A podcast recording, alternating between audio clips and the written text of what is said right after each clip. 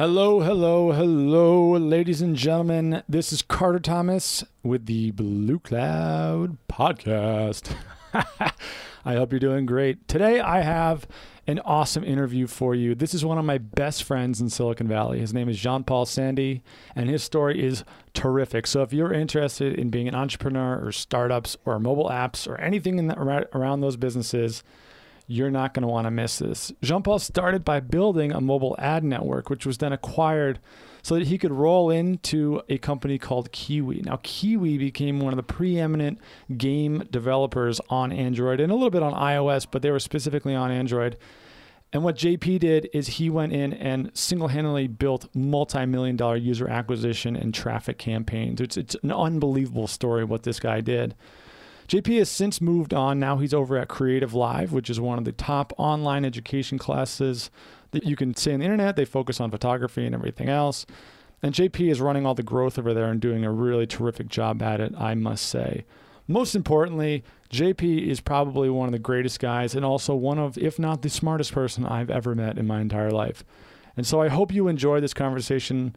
He's a really, really great person to talk to, and the insights blew me away just talking to him for the hour or so that we chatted. So I hope you enjoy this, and without further ado, my friend Jean-Paul.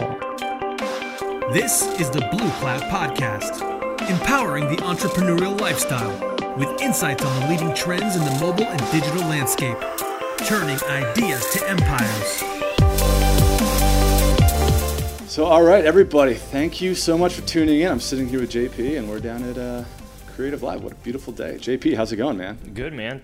All right, great. Yeah, we're having a great time, and well, let's just get into it. I think we've got some really cool stuff to talk about. We're going to dive into things like... We have our flavored sparkling waters. We do have our flavored sparkling waters. Much needed for podcasts. That's right, exactly. And, yeah, we're going to talk a lot about kind of, you know, your story, how you know, the last like 5 years of your life. And then we're going to talk a lot about things like mobile traffic and, you know, game monetization and just kind of what these heavy hitting games do. Because I know my experience going down to Palo Alto and seeing what you guys were doing completely blew my mind. And I think being able to show people a little sliver of that and just how it works is just super cool. I think it's going to be really inspirational to a lot of people.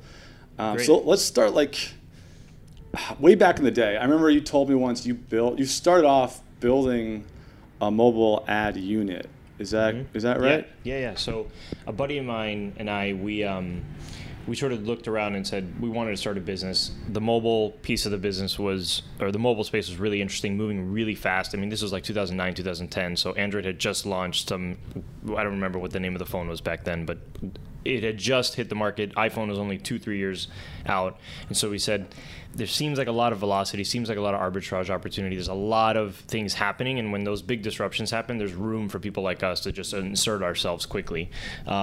So what we started thinking, okay, what does a phone give you that the web never gave you? Or what makes an ad unit on the phone interesting? Because we knew advertising is usually the things that takes the longest time for incumbents to catch up. And so we said, okay, well, mobile advertising then will be a gate in to the mobile world. And the big thing back then was local. So the GPS coordinates and the location of the phone made it contextually aware. And you know, things like Urban Spoon and you shake the thing to find a nearby restaurant. All of those things were starting to get a lot of traction, or at least that's what was being downloaded. So we said, okay, well, how can we piggyback off of the uniqueness of location to inform an ad unit?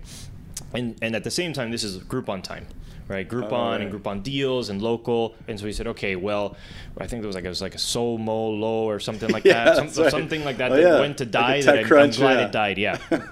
But so we said, okay, let's do the Molo part. So we said the mobile and local. So Groupon, before Groupon now, it didn't exist. The instantaneous nature of the Groupon deals weren't there. It just sort of relied on email, which is pretty antiquated. So we said, well, what if we signed up to all these deal sites, which were rampant? I mean, I know some deal sites that, you know, went under within a month, but we were affiliates of them. So we said, okay, we became affiliates and said, if we can use an ad unit to use the location and GPS coordinates to show what the location of the vendor giving the deal and show you a nearby deal, will people act on it? So is that a better way to just deliver Groupon deals to you? And then eventually we could source our own deals. But at first just as affiliates.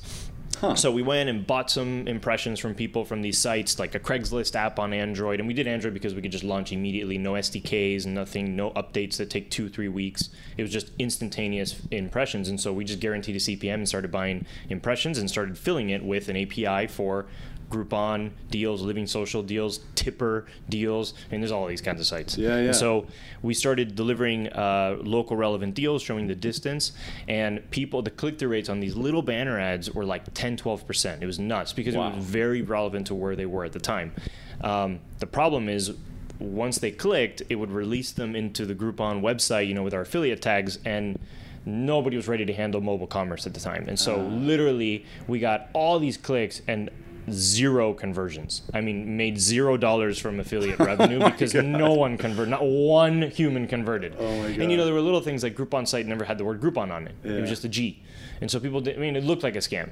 And so we tried to sort of host things and try to use their APIs to, you know, close the deal and kind of make a landing page for it. But they, you know, they didn't even know what was going on at the time. So it wasn't something that was a priority. Oh my gosh. So that we sort of realized that there was something about having relevant and drawing attention to the banner ad. The banner ad doesn't suck. It's just the stuff in it sucks. How long did it take to go from let's start this company to wow, we have zero conversions? What's that time? 4 months. 4 months. Yeah. So we outsourced the development of the initial SDK, and my buddy had previously been at Google. He coded all the backend, used all the APIs to be able to deliver the contextually relevant ads. And you know, I just spent some time in Photoshop just mocking up the stuff, and I mean, it was not that hard once we created the right templates. But we had to be fast, and so we did that. We realized no conversion, so we said, okay, well now we're sitting on a few million impressions a day in banner inventory. What can we do with this otherwise? And you know, you'd start talking to people, and people know about you, and so Fixu, which is one of the big agencies that buys for apps, started contacting us because app developers were starting to purchase ads. You know, this is the time when Quattro became iAd, and it was a bunch of Nissan ads and Dunkin' Donuts ads and things like that. What year was this? This is 2010 going into 2011. Okay, cool. Beginning 2011. And so there were a lot of people, a lot of brands were the ones buying the ads. It was all CPM, and there weren't a lot of apps marketing themselves yet because they still had to figure out, you know, iOS just integrated payments, and so apps started figuring out, oh my God, I can actually make money doing this. There's a business that can be built on top of these platforms. And then Android, obviously, like 2 years behind that. And so because of that, we started getting interest from app developers wanting to market their apps. And obviously, you know, the cost per click model. And at the time, CPM, cost per click, cost per impression, or cost per install, all of these people are, you know, wanting to price things with the least risk as possible because there wasn't a lot of monetary upside at the time. And games really hadn't come onto the scene strong. Highly monetizing games hadn't yet. And so what we said was, okay, well, we'll take anybody just to try to see if we can find a business model here. And so we had Waze advertising for us. We had Outfit 7 advertising for us. Those are the guys that do the Talking Tom apps. We had Hotel Tonight advertising for us. And, you know, at the time, people were using incentivized installs to boost all the way up to the charts. And so the arbitrage game for them was going to be short-lived. Everybody knew it was going to go away. And we didn't have all that volume. So we sort of said, well, what's our angle? How can we prove that we can charge more for an install for app developers? And we said, well, if we can find a way to get higher quality installs, that would win, because then they're finding the right type of people. Right? How can we Google search it for people in a banner ad? So get a high intent, high quality user. Because we were only in 3 or 4 apps. We were in a slot machine, 2 Craigslist apps, and a cooking app or something, a recipe app, to get our impressions. And so what we started doing is we started asking questions inside the banner, because we knew from the Groupon deal, if you show something relevant, people will see it. And so we started showing random A/B questions, kind of like Hot or Not style. It was right around like Social Network, like just how the movie. It was just how addictive it was to just make decisions so quickly on the fly. And so we started showing A/B questions that had no relevance whatsoever. All we wanted to do is draw attention to the banner ad. So we asked things like Big Mac or Whopper. We asked things like Coke or Pepsi. We asked things like, you always remember your first car or kiss. That was a great one to identify, male or female. And so what we what we wanted to do is just draw attention to the banner ad. And once people started asking answering the questions, we started comparing them to our overall population, and people started they started answering a lot of questions. Yeah. And so then we said, okay, well, that's great, but I'm not making money on this, and I'm not going to sell the panel data. That's too short-sighted. So we said, well, if they answer certain questions one way, we'll show them app A, and if they answer a question another way, we'll show them app B.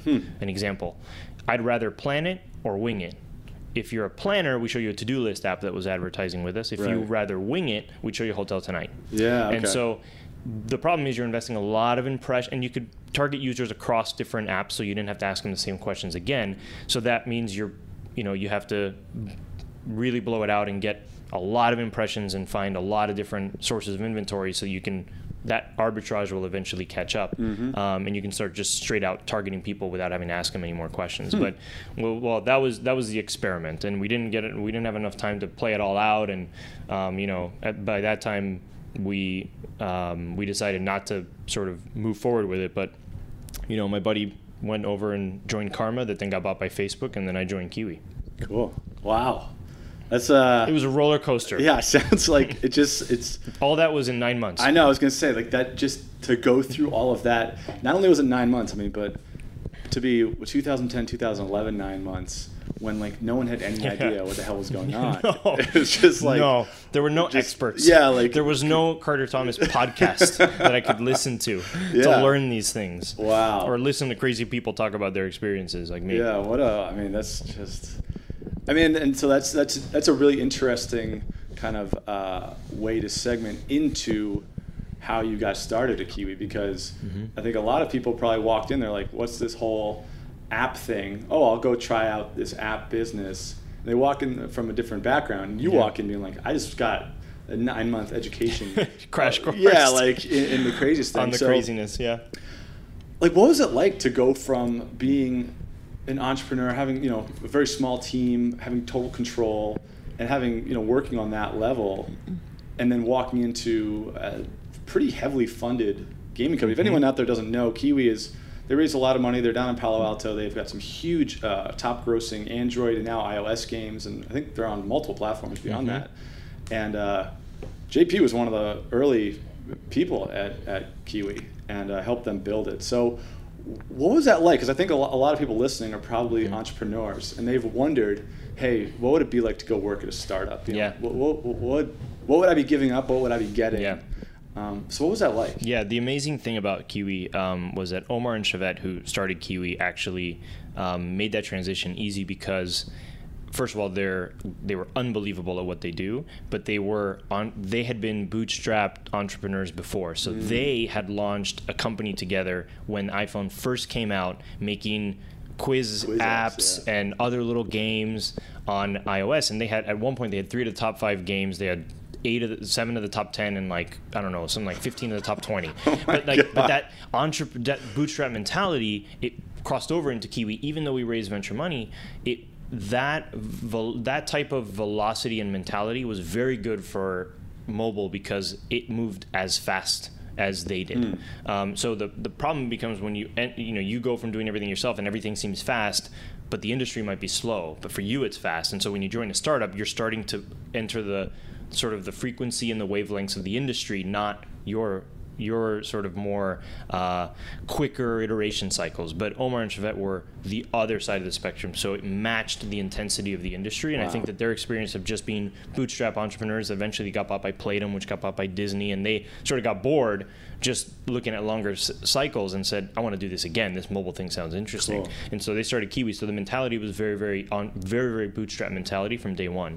And so it was really easy for me to just maintain that level of intensity when I got in there.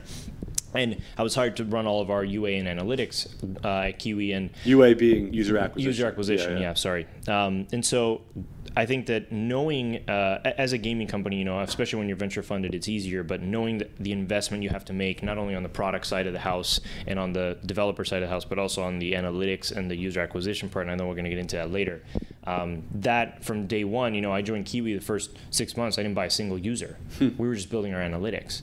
I think that that's a very important piece of why Kiwi was able to iterate so fast, and how we were able to we reinvented ourselves a number of times in the way we, not only the way we promoted games, but the way we ran the games in the back end. And it all looks really seamless from the outside, but inside we were learning because mobile was a different animal. Omar and Chevette had made games on Facebook before, and they had made some mobile games, but of a different type, not of the highly monetizing type. And I think that we were all learning how this will end up playing out on mobile, especially with one or two platforms, because our bet was Android. And so that was still in its infancy.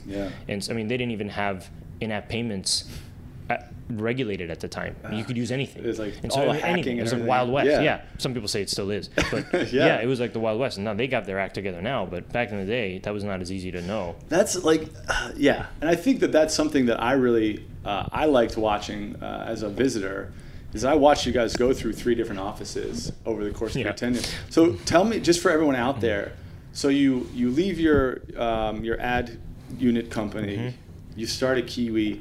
What is it like, just very, 60-second overview, what is it like to walk, what do you walk in, what do you see, where do you sit, who's there, what, like what is it even, like, are you in a warehouse, are you in a, like what is it, at the very beginning, what was that like? It was on the street I lived on, so it was easy. So I just walk 4 blocks in Palo Alto. But you get there, and you're thinking, big funded VC. You're going to have, unbelievable offices and things like that. I didn't want that, but I'm glad it wasn't, but it wasn't. I get there, and I see a wax bar. And I'm like, okay, this isn't what...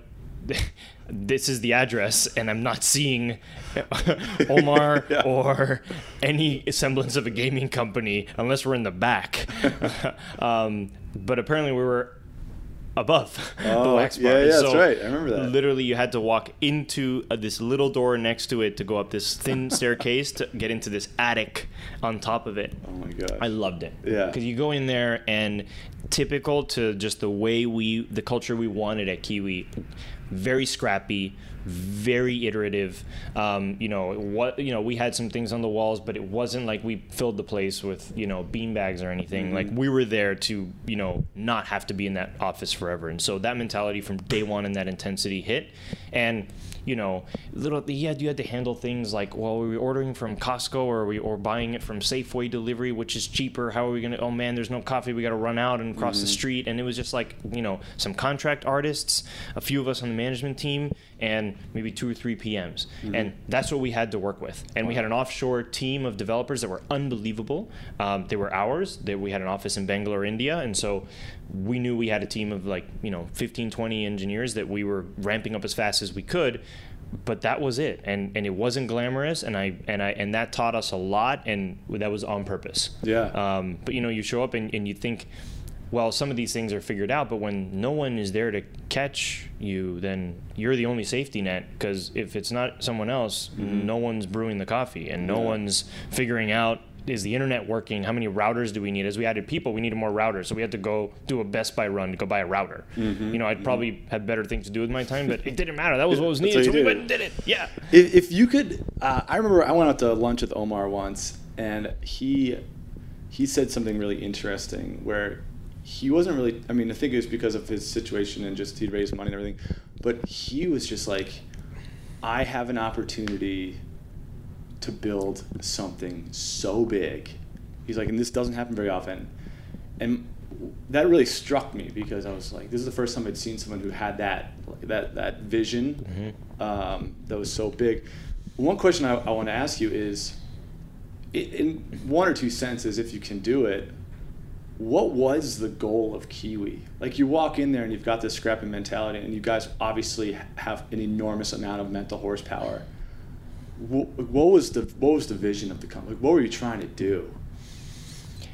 I think a lot of people, sometimes people's objectives are to make money. Sometimes it's and the way to make money, it can be to flip something quickly. It could be, try to build something big with the purpose of making money.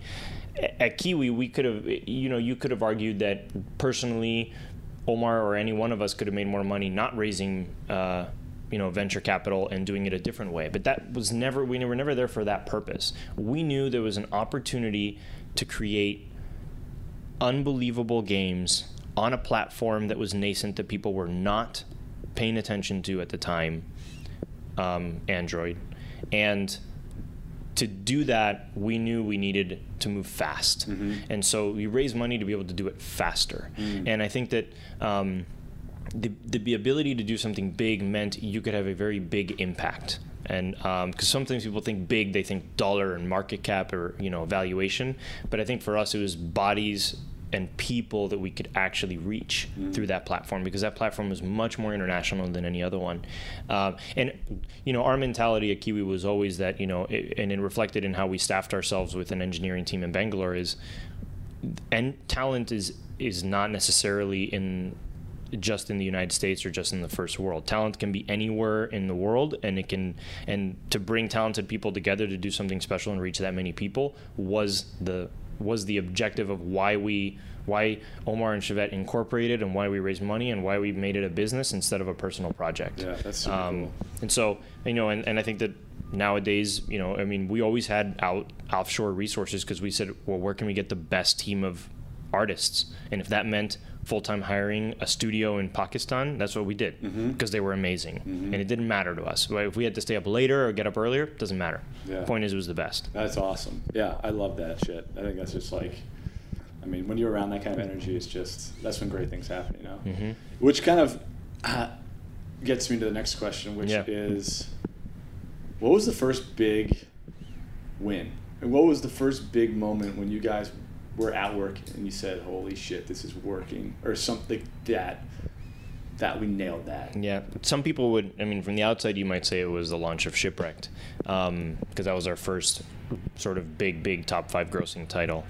But actually, no, it was Friday, April 13th of 2012. That was the day we hit the button on our Kiwi account in Android Market at the time to publish our very first game. Yeah. We had published a couple test apps in another account, but that was the day we hit the button for the first time. And as soon as we did it, we had no idea what was gonna happen. We had no idea what to expect, but you hit the button, and as soon as you start seeing some of the data come in on your analytics dashboards and you start seeing things move, you feel like for the first time the company has a heartbeat that's not just the people inside, but it's the people engaging with your product. And there's nothing like that feeling. And I don't think, you know, every game launch feels special, but the first time you hit the button, you just don't. You just, you know, we were all huddled around the computer. I mean, people were wearing like animal costumes because it was an animal themed game, but just the first blip on the analytics, you say, this is real. Wow. Dude, there's a heartbeat so cool. There. Yeah. Yeah. I mean, that to us is a win just because A, the analytics worked. Yeah. And, you know, we didn't view it as the end. That's when it began. I love that too, because I think that's something that not only every app developer or app entrepreneur, but like any entrepreneur, period, you know, like that feeling of wow, we put so much into this and now it's alive, you know, like you said, it has a heartbeat. Yeah, your users breathe life into your product. You don't. You pour your life into it. It's amazing. They breathe life into it, yeah. I love it. Now on the flip side, because, you know, obviously business is not all you know, great. Oh, no. What was the biggest... or what was the first kind of big failure? And the reason I like this question in this context is because a lot of times in the entrepreneur community, failure and making mistakes is a little glorified. It's like romanticized almost, where people say, like, oh, you got to fail your way to success and like keep falling over yourself. But I think being in San Francisco, you realize that actually when you get to the startup level and there's a lot of money involved, failures actually, you don't come back from some mistakes. Like certain companies will make a mistake and they don't get stronger, they fold. Yeah. And that's why, like, I think this is a great question for, or that's something I'm really interested in from a startup standpoint. So what was the first big, like, holy shit moment at Kiwi? I would say it was probably the launch of the next game, which came a month later, called Monsterama Park. We hit the top 5 free apps in Android Market, and on the second app, on Monsterama Planet, we hit the top 8 free games by download volume. Some people say that's a win, but how we did it was not exactly as deliberate as it seems. Everybody, you know, in retrospect, everybody, you know, humans like narratives, and we like stories, and we like straight lines. Mm-hmm. And so we draw straight lines between things, but this thing zigs and zags like you wouldn't imagine. Yeah. We have selective memory that way. But I think for us, failure was more, you know, it was even me more than anything, because we were pushing this app so hard and we didn't properly understand all the dynamics of the ad networks and what the costs were going to be or how they were going to play out. Little things like an ad network being on GMT versus PST. And if your ad setting is to spend as fast as possible, you don't realize that it's going to start spending as fast as possible at the beginning of the day, which is at night in Pacific time. Exactly. And so we spent probably more money faster than we would have liked. And that was all on me. Yeah. It was great success, but the way we achieved success was, to me, a failure because it wasn't the way we had intended. Yeah. Because we didn't overspend entirely. It's just the way it went about. It looks so linear. It looks so clean, but it happened in such a messed up way. Got it. And it's me messing up. And so, and you know, I was mortified to figure all this out as we were going. Obviously, nobody knew what we had to go through timing, because I mean, it wasn't that much money in the grand scheme of things, but to us at the time, it was precious. And so, but I think the important thing there was that from the outside, you could justify, oh, the way we did it was, you know, kind of messed up, or it like didn't go as smoothly as we thought, but we achieved what we wanted to achieve. It's great. That just protects you in some instances, but looking at myself and our team and how we went about making decisions along the way that led to that happening was the most important thing. Some of it was just nuances of, you know, these ad networks and things like that and how they work, but others are just auditing yourself and saying, how did I make decisions along the way and how am I going to change that going forward? And then, you know, the next big launch was Shipwrecked later that year, and it was just, I mean, night and day, and we achieved the same thing, obviously at a different scale because Android had grown, but the way we did it was so much different that if we hadn't gone through that, we probably wouldn't have known what to anticipate the next time. Yeah, and that I think that probably is a big part into, you know, the culture and the attitude you guys are having of just like, we're not going to get beaten down. Things might not work out, but we're going to learn from it, and we're going to use this to fuel us to become better and stronger, which, you know, I think is a sign of like a winning strategy. And a lot of times, you know, it's not just what the company did, but it's what the people involved did, and you do it to help them learn. You know, I did it with people that work for me all the time. You might do something and it might not work out, but you did it the right way, and that's how we intended. So let's just think about the tactics being different next time versus, hey, we achieved success, but the way we did it wasn't sustainable. We got to change the way we achieve success, because some people don't always audit themselves even in success. Yeah, no, that's a really good way of looking at it. All right, so kind of maybe shifting gears a little bit, but kind of diving in to the actual mechanic or the details of what you guys are doing. So beyond just the company, let's talk about the games, right? Because I think what you guys were really specialists at, you in particular, were the funnels, the monetization, the funnels within the game, and then also the analytics that you guys had set up. I know you've explained this to me, and I know this is a big question, but walk me through, or walk everyone through, how a game like Shipwrecked or Monsterama or any of these games, how do you build them to have these monetization pathways? Like how does that like, what are you thinking about? Is it onboarding and level 1 and bonuses and how do you use ads? Yeah. Like what's just kind of, if you were going to write a one-page PDF on that, what would it look like? Yeah, that's probably a better question for the guy who was in charge of our product team, because he was a specialist and expert in monetization and engagement loops inside of games. That's what he did, and that's where he came from, and that's where his training was. But you don't need to be an expert to start. I think my perspective was unique because I was there measuring all the things, right? The inputs he was providing with, I mean, we had, you know, 50-tab spreadsheets of the economy and how it was going to play out, because these were games that were quest-based. So we gave you quests, you completed them, you moved on, right? Humans have a natural tendency to complete to-do lists, and so that's what the games were based around. But I think the most important thing there is you got to be deliberate about what you're building. Are you building a game where you fling birds at pigs? and that has certain monetization loops and certain engagement loops, and are you building a game that tries to make you build a town? Mm-hmm. And if you're building a town, what's going to motivate people? And it's really a lot of psychological, and just a lot of experience will give you what you need to make that happen. But I think the most important thing is maybe creating a structure for people to think through it, and everybody can then apply it to whatever game that they're trying to build, because again, you don't have to be an expert, but you got to be deliberate about the way you think about it. And there's three very big components to any time we build a game to be very deliberate about and to think through, and any game design document has these three things inside of it. The first one is the engagement loop. What is going to make people come back again, time and time again? And not only what are the engagement vectors, but what's the loop? So what makes it reinforcing? What's an example of that in Futurama? For any town building game, when you lay down a building, you collect rent.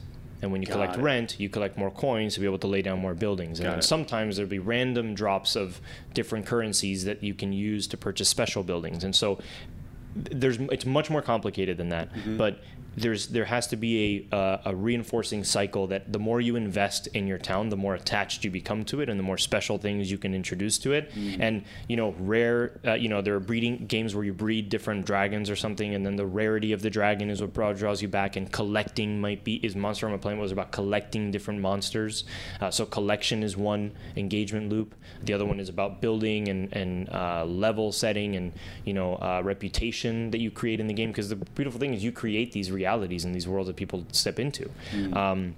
The world domination or team domination in some of these other RPGs, but there's a very clear engagement loop. So just sit through and understand why people are going to like it, not just the features, but why they're going to come back, and why the more they come back, the more they're going to like it. Mm-hmm. Mm-hmm. And that has to be independent, for the most part, of the monetization loop, which is, we call them, when do they hit a wall, or where are their pinches? So where does the monetization loop, it sort of inserts itself inside the engagement loop and say, okay, well, you're so engaged and everything, but that building's going to take a little bit longer now to build, but you can use some currency to speed it up.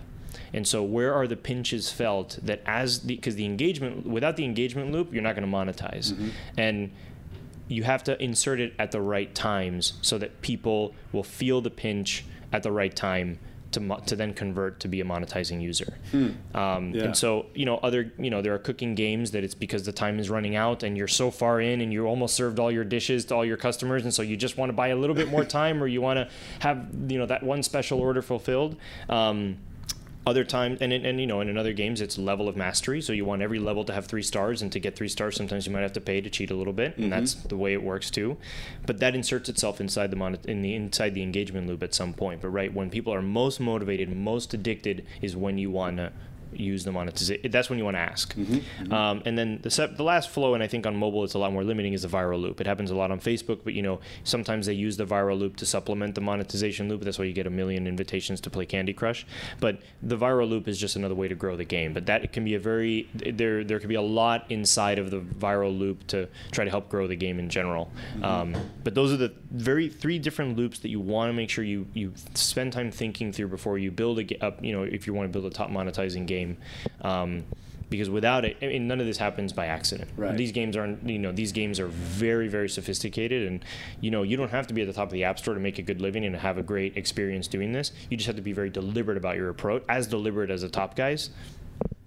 I think you'd be successful. And with those three buckets, I remember last time we were chatting here, you were talking about how one of the big differences between a mobile game and something like a website, like CreativeLive or anything, is that in a game, there's, for the most part, one clear path. Like, every user is essentially pushed through one specific path versus the web, where you got 95 million experiences you could possibly have. Is that applicable for all apps? So would you recommend to someone, say, just focus on, like, every user is going to go down the same path, or would you try to, like, create custom experiences? Or?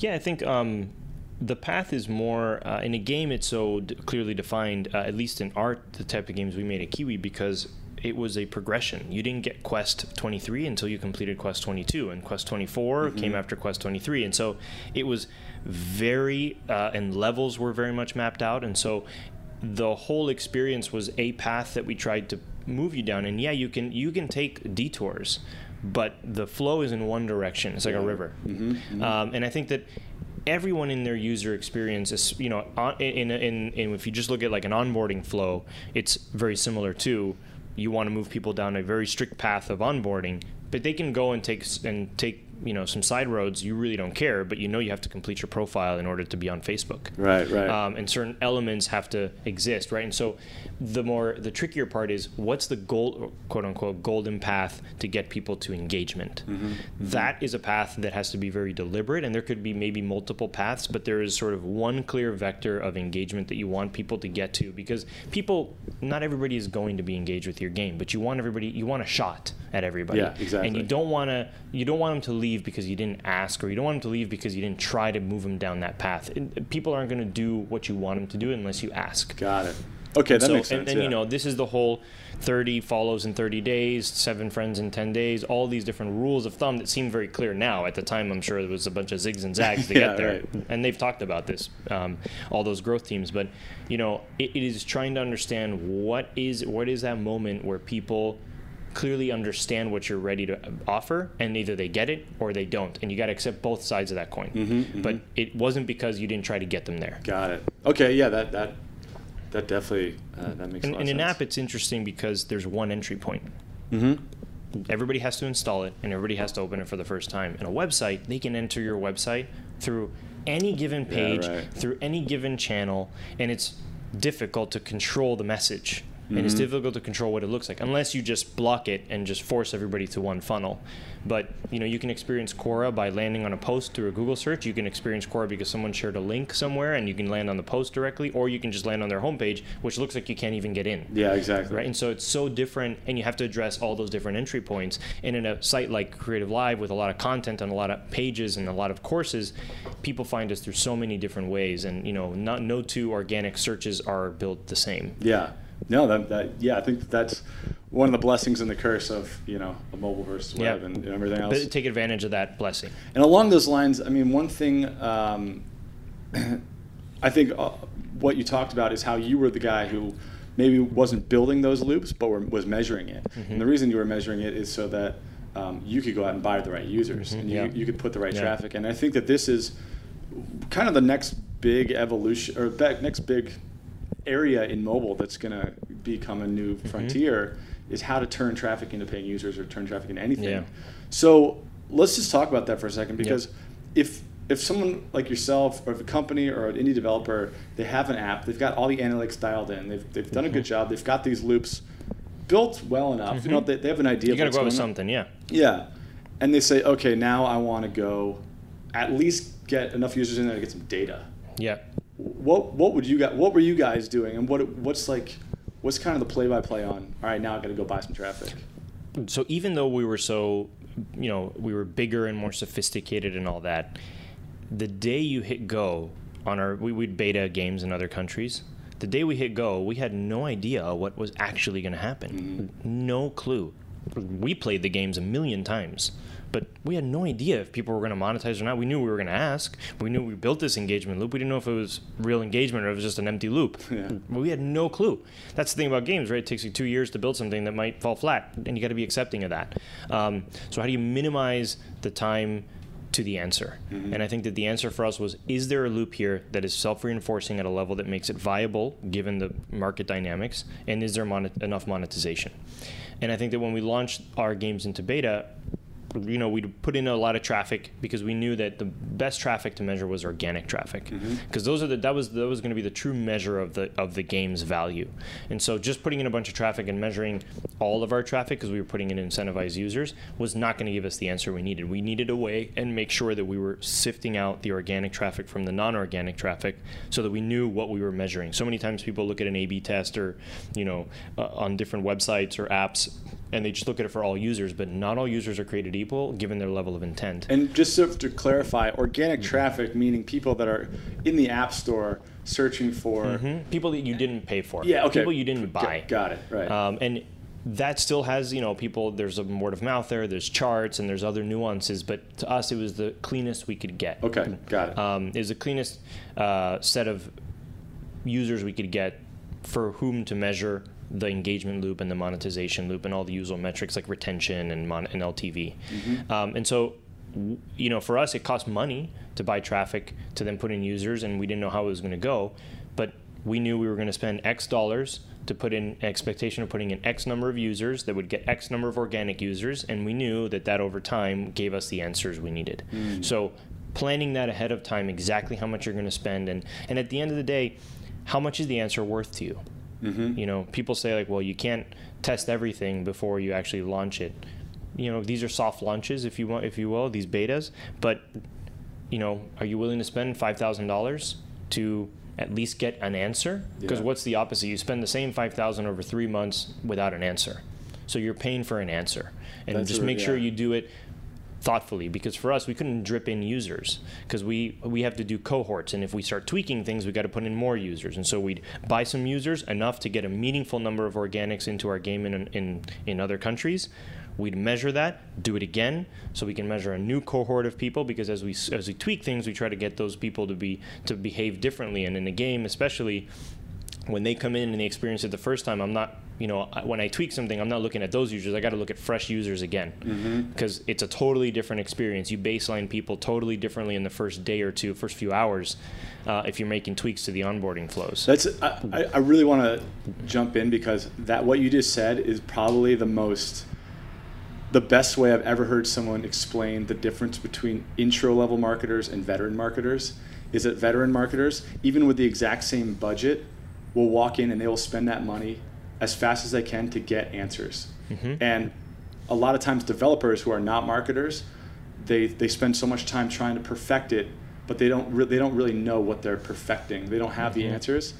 And when you get to the next level, you find that people really do just take whatever money they can to buy data so that they know that they're doing the right or wrong thing. And I think that's really important, because a lot of people in the indie world they look at money as like, well, if I run out of money, I have nothing left to do. They don't see like, well, now I know what to do. You could spend less money and not have an answer, and you still don't know what to do. Exactly. So how do you want to? You know, like someone I know once said, if the data says 0, that's data, right? That's also information that tells you you might want to tweak some things. That's true, right? Like, you know, we spend some good amount of money doing our whole Groupon affiliate stuff, signing up for that, registering, all that stuff. And when 0 people be converted, that's data. That's data. Yeah. Right? We stopped doing it. But if we hadn't gone for it, we could theorize all we wanted. If we didn't just try and buy guarantee CPMs and buy impressions to get real behavior out of people, you'll never know. Yeah. And I think that the other point there too is, you know, we look at cohorts. And I think a lot of people look at funnels in abstract, but they don't think about, well, how do new users go through an experience? And after I tweak something, put in more new users and compare those new users to the other new users and see how their experiences differ. So cohorting users over time is incredibly important, because as you make tweaks, let's say success case, you get past the beta, you launch something, it's doing well, you start making some tweaks to the onboarding flow. How do you know if it worked? And this seems basic, but it's not easy to do cohort analytics on people. It's not simple. And so to look, because so many people focus on the funnels and not the cohorts. And so when you look, you start comparing, you know, over time, as I've made my tweaks, how have the first 7 days for every new user looked like over time for a particular unbiased sample, like organic users as an instance. Have I gotten better over time, or have all the little mini tweaks I've done, because you're so in the data and you're so into the details, you've paused and not been able to look up and say, well, is this resulting in any, what's the magnitude of change here over time after all the hard work I've poured into this thing? Has it changed my answer? And when you say cohorts, you're talking about comparing version 1.01 with version 1.02 as separate groups of users. Yeah, because you know, when you first hear about a brand or a website or a service, you go in and look at it, you experience it. Let's say it's not interesting. Let's say in a month they make a lot of changes, and you or someone else, let's say someone else comes in and experiences that. If they've figured things out and gotten the message across sooner, not necessarily even built anything different, just message the onboarding differently, that person will experience that way differently than you did.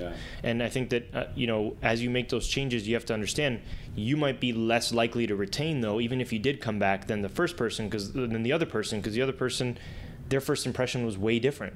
Mm-hmm. And so understanding that nuance and that, you know, people are tainted by their past experiences, you know, you have to iterate your way to success. And that, to me, you know, as you make tweaks and everything, you can improve a funnel, but does it change your answer? And does it make the new people coming into the service right. Get what you're trying to offer? Or does it, you know, does the new onboarding flow that you created for your game not just get more people through, but do they retain more, right? Does it baseline them differently? Because it's hard to make up for churned users. Once you churn people, you can resurrect them, but it's a different dynamic than people not having churned in the first place. Keeping them around. Right? So let's say you were gonna, if someone said, okay, I'll buy some traffic, I'll buy some users, I've got the game, I've got some basic setups, you know, I'm ready to, I got a casino game, I'm ready to do it. Where, let's say they had $5,000 to spend, or let's say they had $1,000 bucks or whatever. Yeah. What would you do with that budget? And then also, what did you do with Kiwi when you had much bigger games and also bigger budgets? Yeah. If it's an unproven game, if you don't know the metrics, your only objective with that money is to answer the questions that you need in order to understand how you can spend 10x. Similarly at Kiwi, the numbers were different, but I had to justify spending, when I spent X amount of money on a beta, I had to justify spending 10x that on a launch. And when I spend 10x that on a launch, I have to justify spending 100x that during the life of a game. And many times what happens is, in games especially, this is specific to games, but any business, you have to model out what success looks like. And success sometimes doesn't mean how many downloads you get. It rarely does. What success means is, what do I have to believe about the trickle of people that's going to come in over the next month or two? What does month 3 look like with all those people inside the game? Are they even there? If they're not there, then that means that I'm going to have to continue to acquire users at this rate. And so am I ready to sign up for that? And many times if you have a casino game, you want your, you know, you have to find a flat retention curve for a subset of users. And so the biggest thing for your first $1,000, $5,000 is, how can I not only quickly, but how can I deliberately get to the answer of, is there a flat retention curve here for people? Right. Because if you don't know that and you don't measure that, you don't know what your ongoing spend and your ongoing marketing needs are going to be to sustain the business, and let alone grow it. Because you have to think, I'm going to have to make up for some churned users, and then I'm going to have to buy more in order to grow this thing. But when you grow, are you growing and those people are going to pay off for the next 6 months, or are they going to pay off for the next 6 days? Does it make a difference where you spend that money? Like, does it matter if it's from Chartboost or Facebook or AppLovin or whatever? We used to always bias to the organic installs because that ends up being a big part of our install base over time. Now, at the time, there weren't that many sources either. Now, I think that Facebook, you can clearly drive a good amount of value, ongoing value for your game just from Facebook and organic users. I think incentivized users for games have a place, mostly just to drive organic installs, some level of organic installs over time. Which comes from the chart lift, usually, right? So you buy those in order to achieve some level of discoverability on the charts and some velocity, so that the algorithms of the app stores can start surfacing you and recommended, related, you know, because the ranking. So let's say you show up in a related app screen.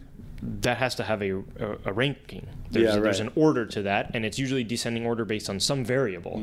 And the variable for that is not, BD. That's not business development. You know a guy. That is an algorithm that's based on something, and it might be based on velocity of installs. And so you might have to, you know, there's all these little ways that you don't have a lot of visibility to, unlike on the web with SEO, you don't have a lot of visibility into what goes into it. But you certainly know, you start seeing what the outcome is of pushing in a certain number of incentivized users, and you sort of find a balance to where you continue some level of momentum to continue the flow of organic users. But I tell you, you know, Facebook today, especially for a more niche game like a casino game, there's a lot of different targeting vectors you can use on Facebook to actually drive in a good amount of audience. But again, what you first have to test, no matter what the quality of traffic, what does my retention curve look like, so that I properly understand what I'm signing up for? Am I signing up for a game where I have to replenish 100% of users every month?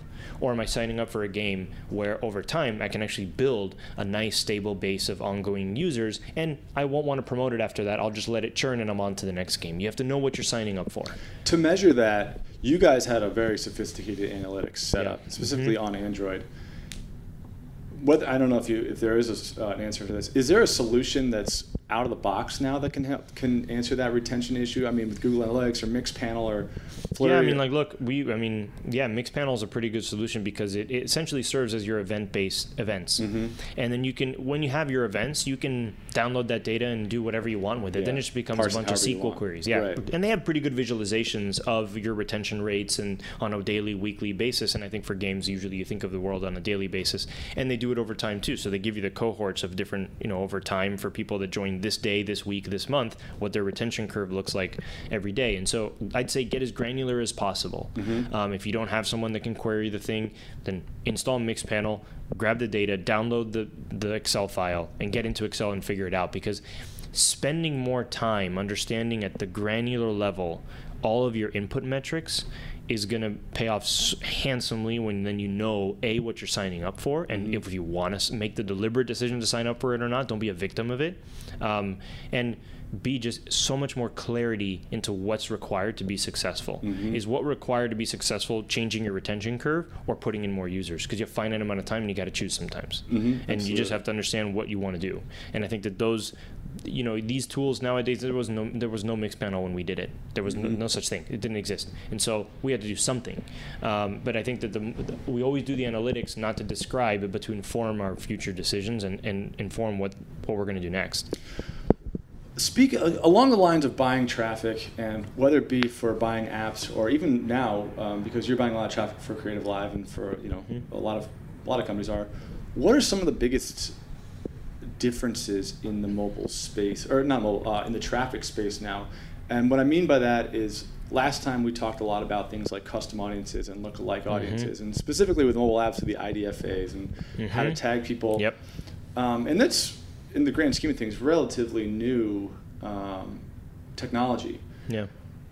How has that impacted, you know, how has that impacted your experience, and how do you see that kind of continuing to impact the mobile space or even the web space for buying traffic? Yeah, the specifically to your point about custom audiences and lookalikes, you know, on the web, a lot of the ad spend goes to retargeting because, you know, if you think about what it takes a user to show up to your game, because you only know that they're there when they open the app, but they've either seen your ad or seen the listing, seen the ranking, clicked on your, gotten to your app store listing, looked at your screenshots, read your description, maybe, clicked install, confirmed the install, downloaded it, and then opened it.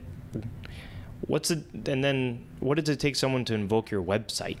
Right.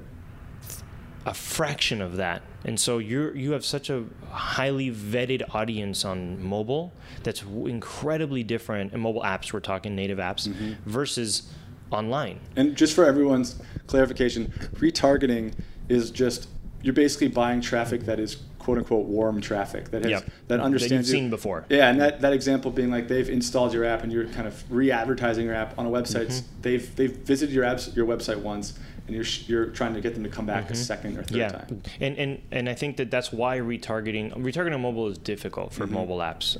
I think it's possible for apps like Hotel Tonight or Kayak or these travel apps, because you never know when someone's going to be ready to travel and they might come back to your app. With games, if they churn, it's very difficult to bring them back. You know, we've done a ton of experimentation around that. For us, because the bar is so low to visit your website compared to downloading and opening your app, that there's very good reason why they might not have had the experience you intended. In a mobile app, they're really into you by the time they open your app and you see them for the first time. So that's a critical moment anyway. But on a website, you might have said, "Oh, CreativeLive, somebody, you know, listening to this podcast in about 5 seconds goes to our website, doesn't understand something, closes it. But I can bring that person back." Or they might take 20 seconds or 2 pages in exploring, and then they leave. Because it was such a fleeting visit, there's good reason why I need to bring them back and properly inform them about who we are and what we do, and onboard them properly to let them make the decision of whether we have something that's interesting to them or not. And that's why the retargeting, you know, most of the banner ads, you know, everybody experiences this when you visit a website and then you leave and you go to another website, and the banner ads all of a sudden start marketing the prior service you just visited.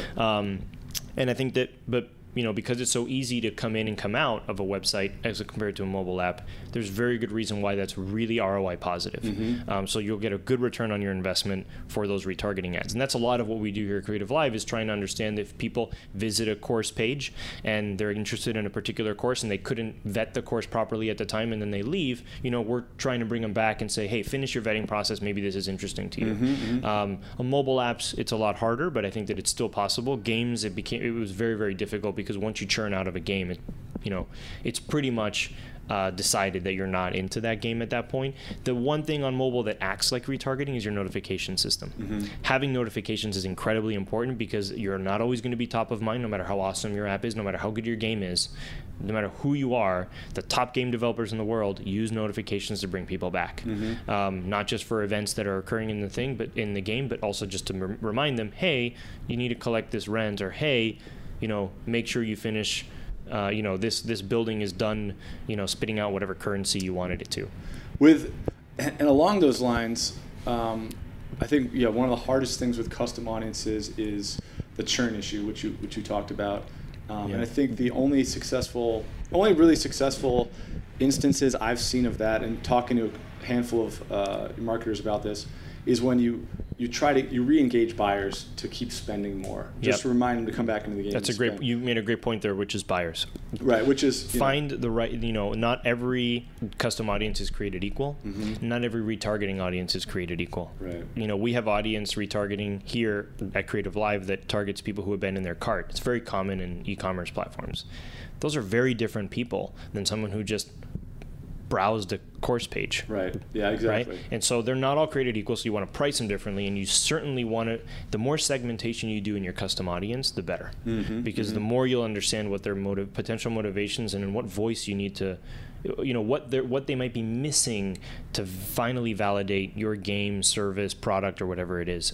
I heard there was a great example given one time where people who went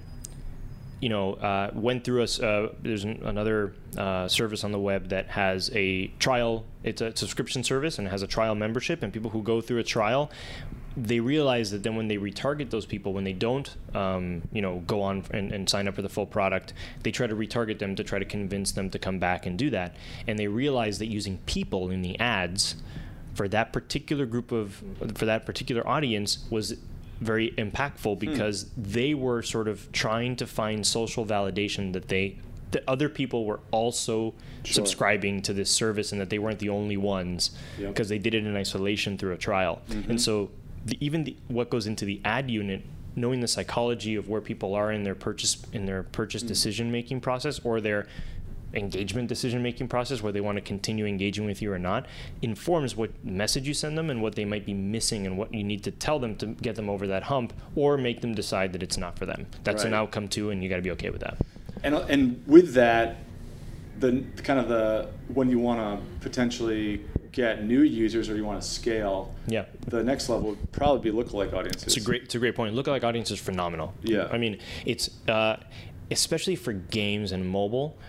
And we're talking mostly about Facebook, but there's some other platforms like Twitter that have lookalike audience, the same concept of lookalike audiences too. The amazing thing about Facebook is that they use a lot of information to inform their lookalike audience. So to try and find, what you do and the mechanics of it, maybe we can explain if people don't know, is you take a list of either IDFAs or email addresses or whatever you've collected from your service, and you upload it into Facebook. And Facebook, what it'll do is it'll run an algorithm that tries to find people that look like the people you just uploaded. Right. So be very thoughtful about what you upload. What you upload sometimes isn't what Facebook reads, right? It is their algorithm, and it's a little bit of a black box into what goes into it, but you can imagine it's a lot of likes and interests and things like that. The amazing thing about mobile and the amazing thing about games is that they have first-party behavior data on people using games because people played games on Facebook. Right. And so it's very different than just doing it based on affinities because you liked certain pages or did certain things. And, a year ago, they announced that they were going to start using web browsing behavior to inform their lookalike audiences and what pages you connect to Facebook on so that it's actual behavior that informs the lookalike. That's why games is unbelievable, because if you upload a list of, for example, your purchasers from your game, Facebook will likely have really good information of people that look, they'll know those people, a subset of them. They will know what other games they've played and engaged with and even paid in. And so they'll try to find, they'll use that information to try to, score other people on a likeness factor. And then you can go chase people. And the amazing thing about the lookalike is that unlike retargeting, which is just based on how many people visit your site, right? You can only go after those people. Right. This automatically, if you go down the different percentages, so in lookalikes, you can choose the top 1%, 2%, all the way to 10%. There are 2 million plus people waiting to be targeted by you. Right. Every time the audience comes back to be about 2 million people at least. And so it's amazing. What you're doing is just applying a very sophisticated filter on top of it, so it's a completely different new audience you're trying to go find. And they're always iterating that, but I think that in terms of scaling up a game and not just looking at recycled audiences, that's a very big deal. And anybody who comes in through that becomes a retargeted audience too. Wow. If you have exactly. It's like it's kind of a one feeds the other, and it's just stuff is it's unbelievable. Let's talk about we've got a couple more questions, then we'll wrap it up. But I really want to talk about what goes into making a really profitable app from an operations standpoint. Yep. Great question. Because I think that this is something that small indie developers don't get access to necessarily. They might not have the same information that we have as top people. So if someone came to you and said, I really want to make a really profitable big app, what would you say, in loose priority, are the most important things that you're going to want to have? Unless, when I say profitable app, let's say you'll make $1 million in a year. Yep. Say something like that.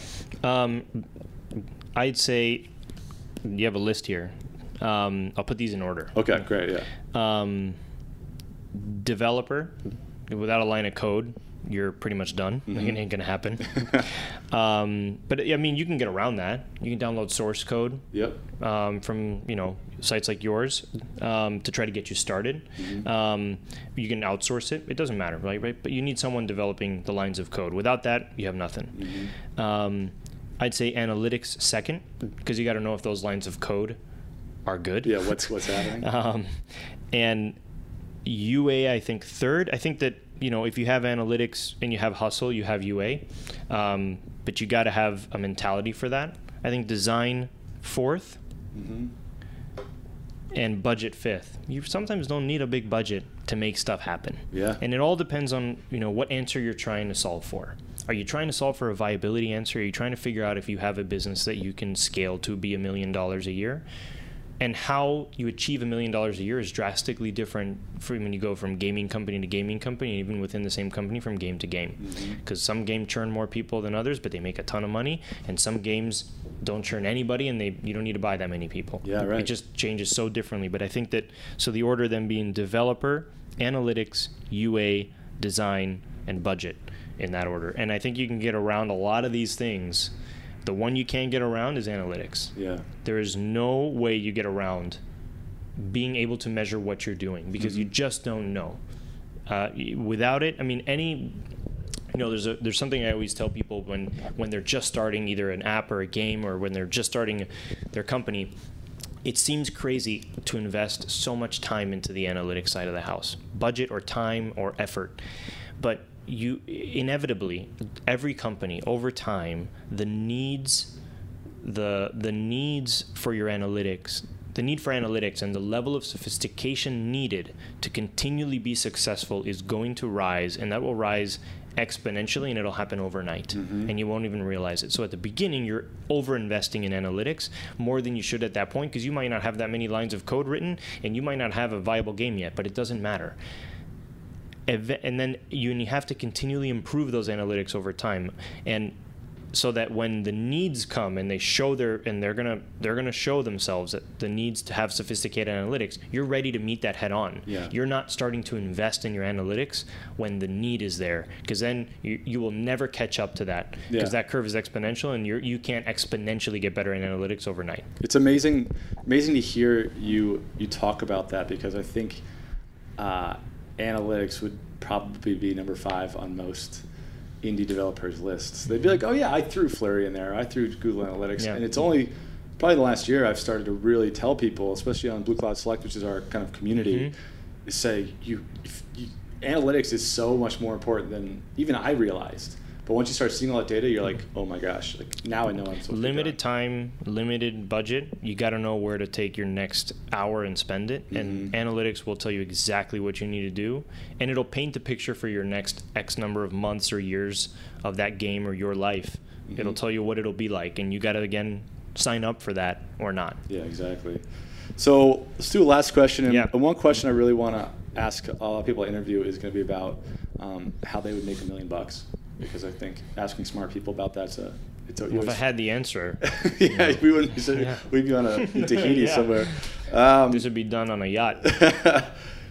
If someone came to you and said, all right, I want to build that app we just talked about. I want to build $1 million app, and we're going to give you the we're going to give you whatever resources you need to build that $1 million app. And it's like, let's say, no job, tons of time, tons of freedom, everything. What would be the first few steps you would take? What would be the first things you ask for? And what niche would you go into? What would you build? Would it be a website? Well, I have no idea what niche, because I told you if I did, I'd go do it. Assuming someone has an idea for what they think is... You just described VC funding, by the way. Exactly. I would tell you the first thing I want to do is find one or two other people to do it with me. Because I know there is you have to be very realistic about the probabilities of success, and you have to be very realistic about your own skill set and what you bring to the table. Look, it doesn't mean you need to supplement every weakness you have. Understand the strengths you have, but there are probably complementary strengths that someone else has that accentuate yours or can be used to amplify them. And I just don't buy us to flying solo with these type of things. I think you got to have a devil's advocate. You got to have someone else, whether they're advisors or they're people to do it with you. I'd buy us to do it with you, because the thing I see now a lot of times is it's so easy for anybody to start something, an app, a game, a company. There's a lot of disaggregation of talent. It's being dissipated. It's in 5 different companies instead of those 5 people all doing it together. And sometimes they're chasing different industries, and sometimes, unfortunately, they're chasing the same one. And when you see that, it's a shame, because together, one of them might be successful, but together it could be so much more special. The success could be different if it was all together. None of these companies that we see today were built by one person. It was one person that might be the head of it, but they had a very, very strong team around them. And I think literally my first step is, who am I doing this with? Because I know that having unbelievable talent together makes it much more powerful and heightens your probability of success tenfold, if not more. And I think that was our mentality at Kiwi, was we first had to find the best people, because without it, we knew it wasn't going to be a one-man show or a two-man show. We knew it was going to be a team of very, very talented people working really hard to make it happen. So that, to me, is step number 1, because my idea of an app could be terrible. And I want somebody else who's really talented and has a lot of horsepower and hustle to tell me that's terrible. And then the other thing the next thing would be to sit down and map out a plan for how do we then make the next $1 million without having to either raise money or without having to do it all over again. Make it sustainable. So how do you build upon that success? So how do we make it so that it builds upon itself? Because then after that, either you're going to get bored or do something else, or I want to build something much more enduring, something that, all the work and blood, sweat, and tears that goes into making that $1 million app makes the next $1 million app a lot easier to build. Very cool. I think that to me, from day one, to think about how that's going to happen. Very cool. And then I'll figure out what the idea is. Yeah. Then everything else falls into place. So easy, right? Yeah. Well, JP, this has been great. And if people want to learn more about what you're doing and what you're up to, where should they go? What's a good place to check out? I mean, CreativeLive, obviously. Yeah, I'm right now I'm at CreativeLive. If you want to, you can follow me on Twitter at JP Sanday, Sanday. Cool. Or just hit me up on LinkedIn. I'm happy to talk to people too about anything, and they can reach out to you, and you have all my contact info. So I talk to people all the time about this stuff, and some of it is good advice, some of it's not good advice, but I'll talk. Yeah, it's real. It's awesome. Yeah. Well, thanks so much, man. That's been awesome. Really appreciate your time. Yeah, no worries, man. Thanks for coming by. This has been another episode of the Blue Cloud Podcast. For more information on app development, ebooks, reliable source codes, and more, expand your mobile knowledge by going to bluecloudsolutions.com.